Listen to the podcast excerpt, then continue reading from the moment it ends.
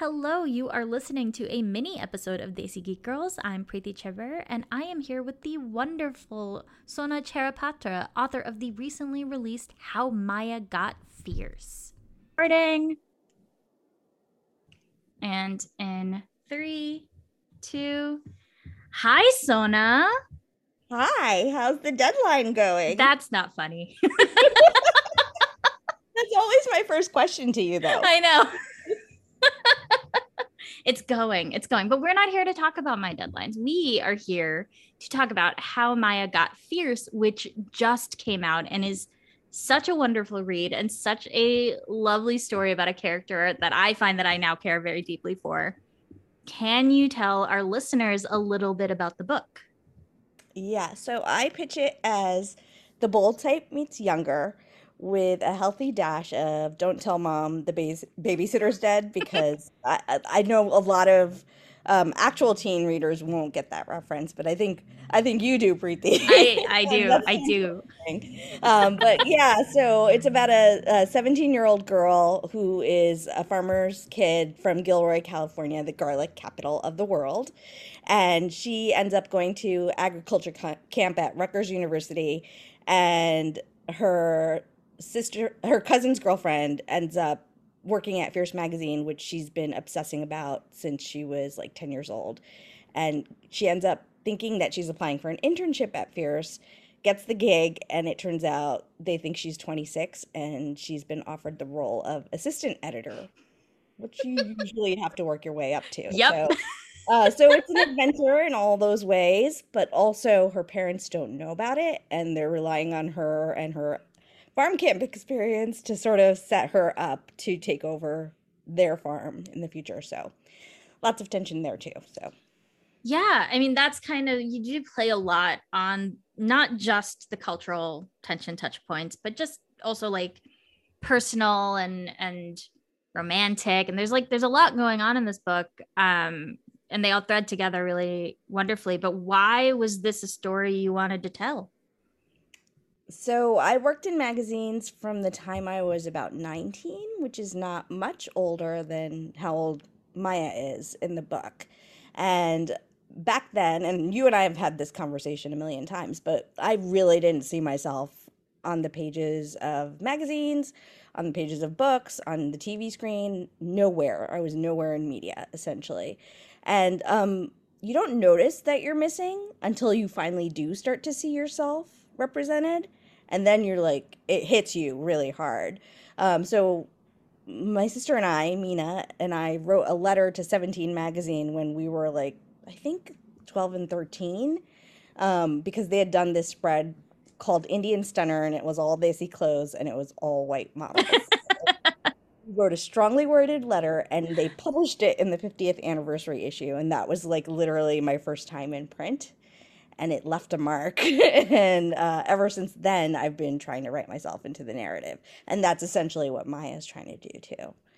And stumbling along the way, as we all do. I love it. It's.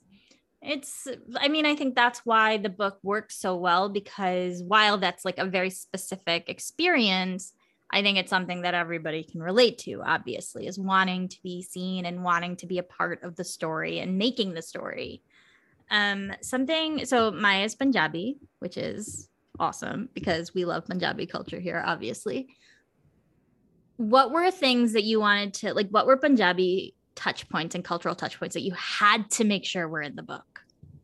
Well, obviously she's a little food focused, as All my characters are. They're very hungry girls in all the ways people can be hungry. And so that definitely, and I feel like New York City is, so much of New York City culture is food culture. So yes, she really gets to explore that. They go to the Gurdwara, and it feels like home to her, because I feel like, even more so, I'm not super religious. Nivdeep, my husband, is definitely more religious than I am. We're a Hindu-Sikh household.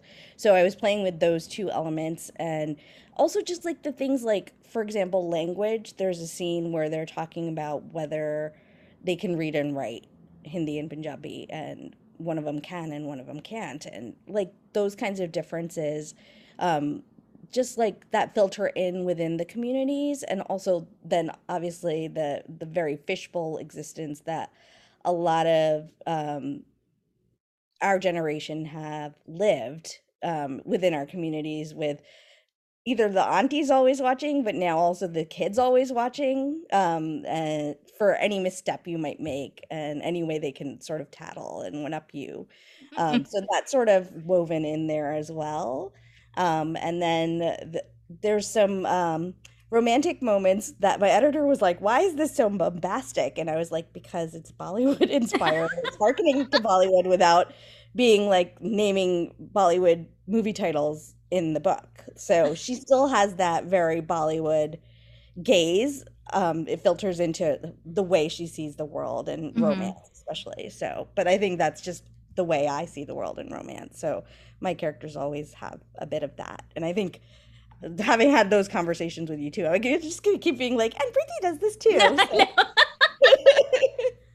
Listen, we have a long history together, and that's okay.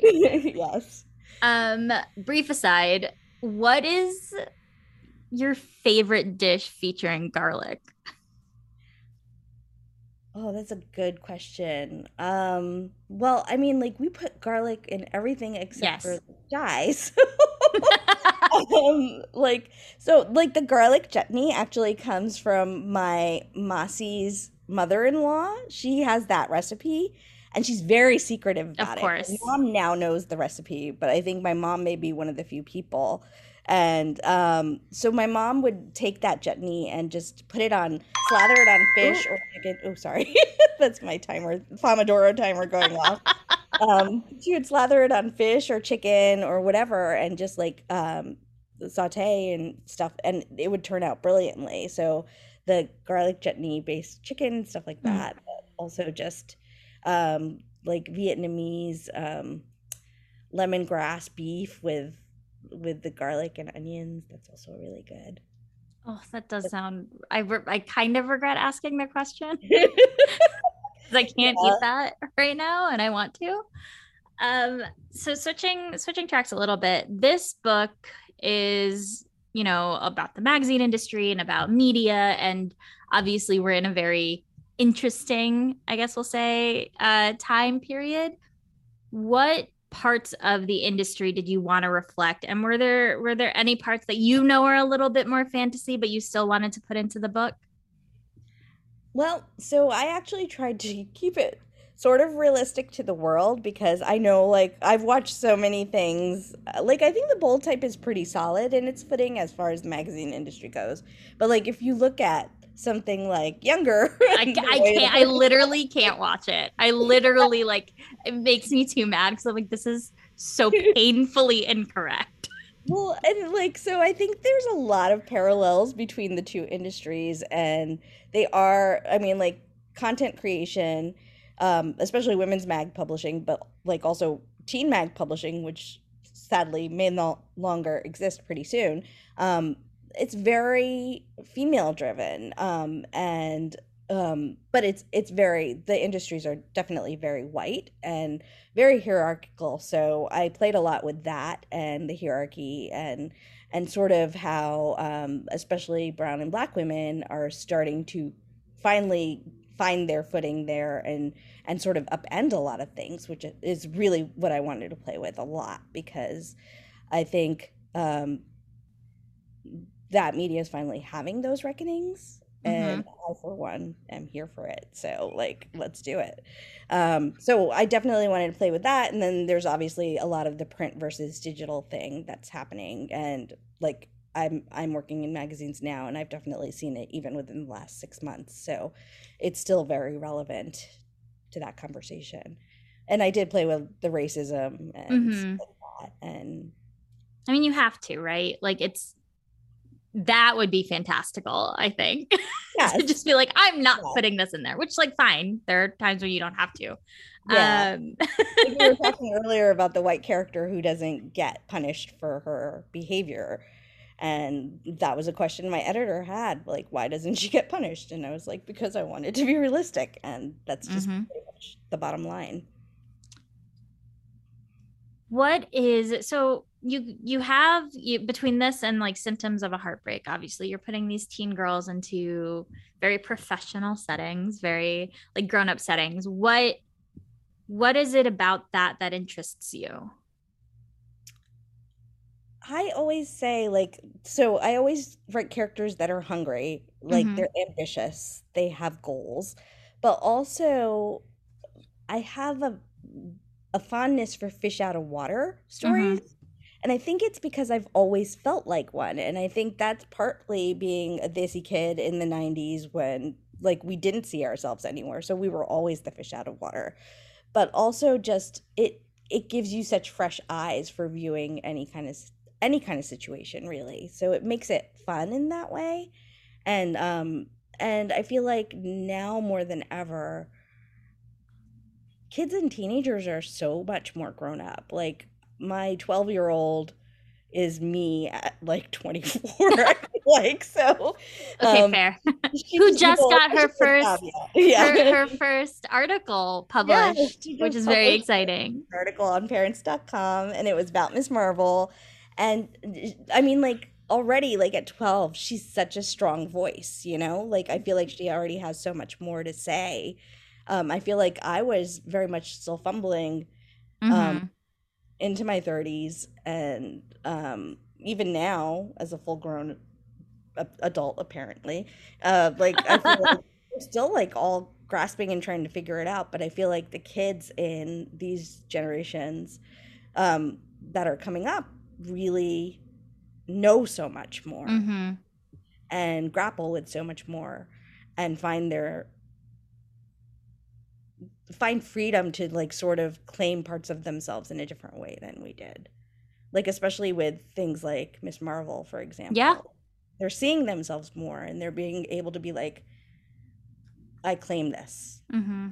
Whereas we were like, oh, what do we claim? We have nothing to claim. We don't have anything to claim, I think. Yeah, we had to make it ourselves.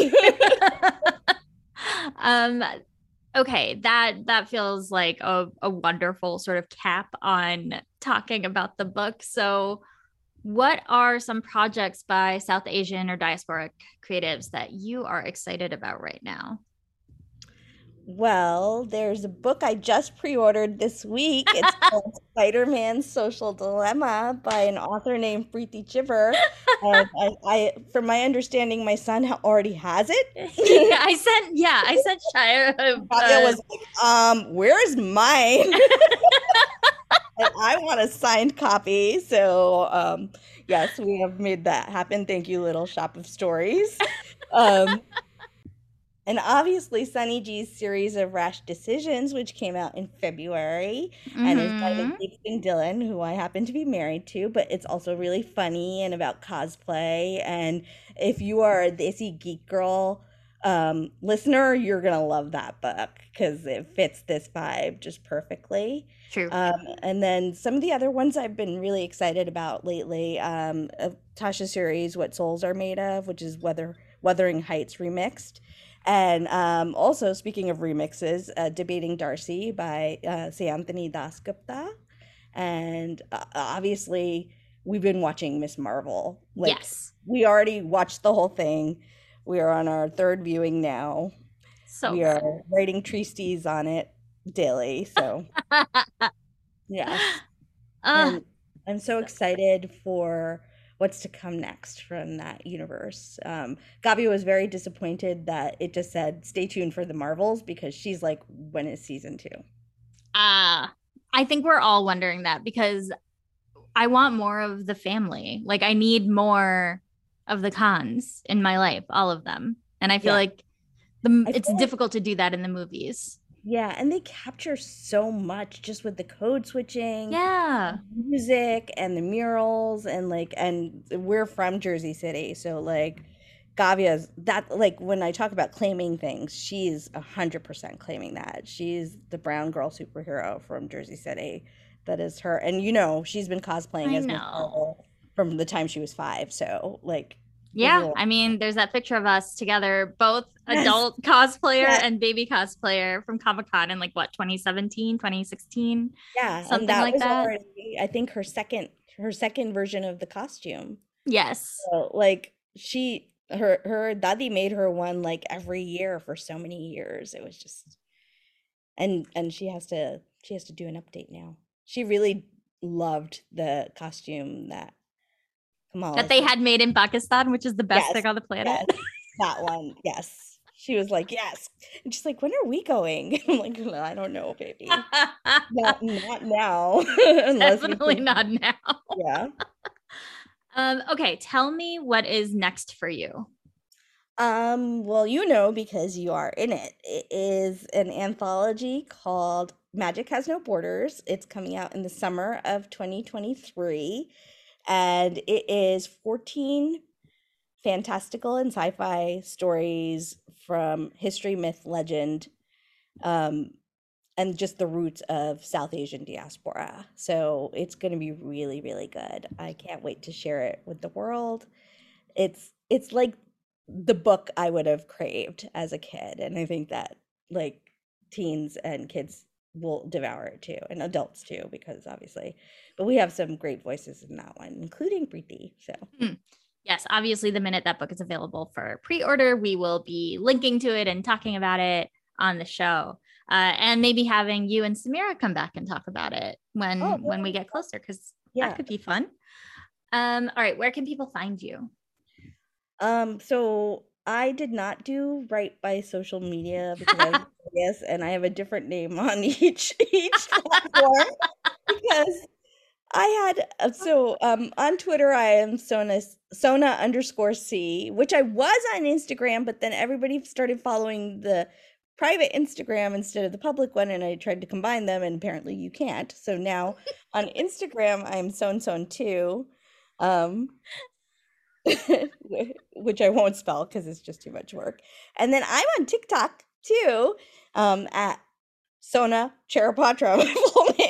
We will link to everything in the show notes. Yes. We'll provide individualized links. Yes, and my food videos are what do the best on TikTok. So one day I will share that garlic chutney. Yes, secret recipe maybe if I can get approval from. I mean, that's a reason to follow, I think, like immediately. Yes, but the tandoori salmon recipe is doing really well. I mean, I would run and go follow Sona immediately. I already follow Sona, obviously. But if you do not, there are plenty of reasons to follow her and wherever she is. Too, so that's critical. Well, thank you so much for hanging out and talking about How Maya Got Fierce, which is available right now to purchase. Always a pleasure. We are part of the Hard Knock Life Podcast Network. You can find all of the podcasts in the Hard Knock Media family at hardknockmedia.com. That's NOC for Nerds of Color. We're also on Patreon, patreon.com/Desi Geek Girls, and on Twitter at Desi Geek Girls. As for me, I am on all social medias at Run With Skizzers. And until next time, I'll see you in hell.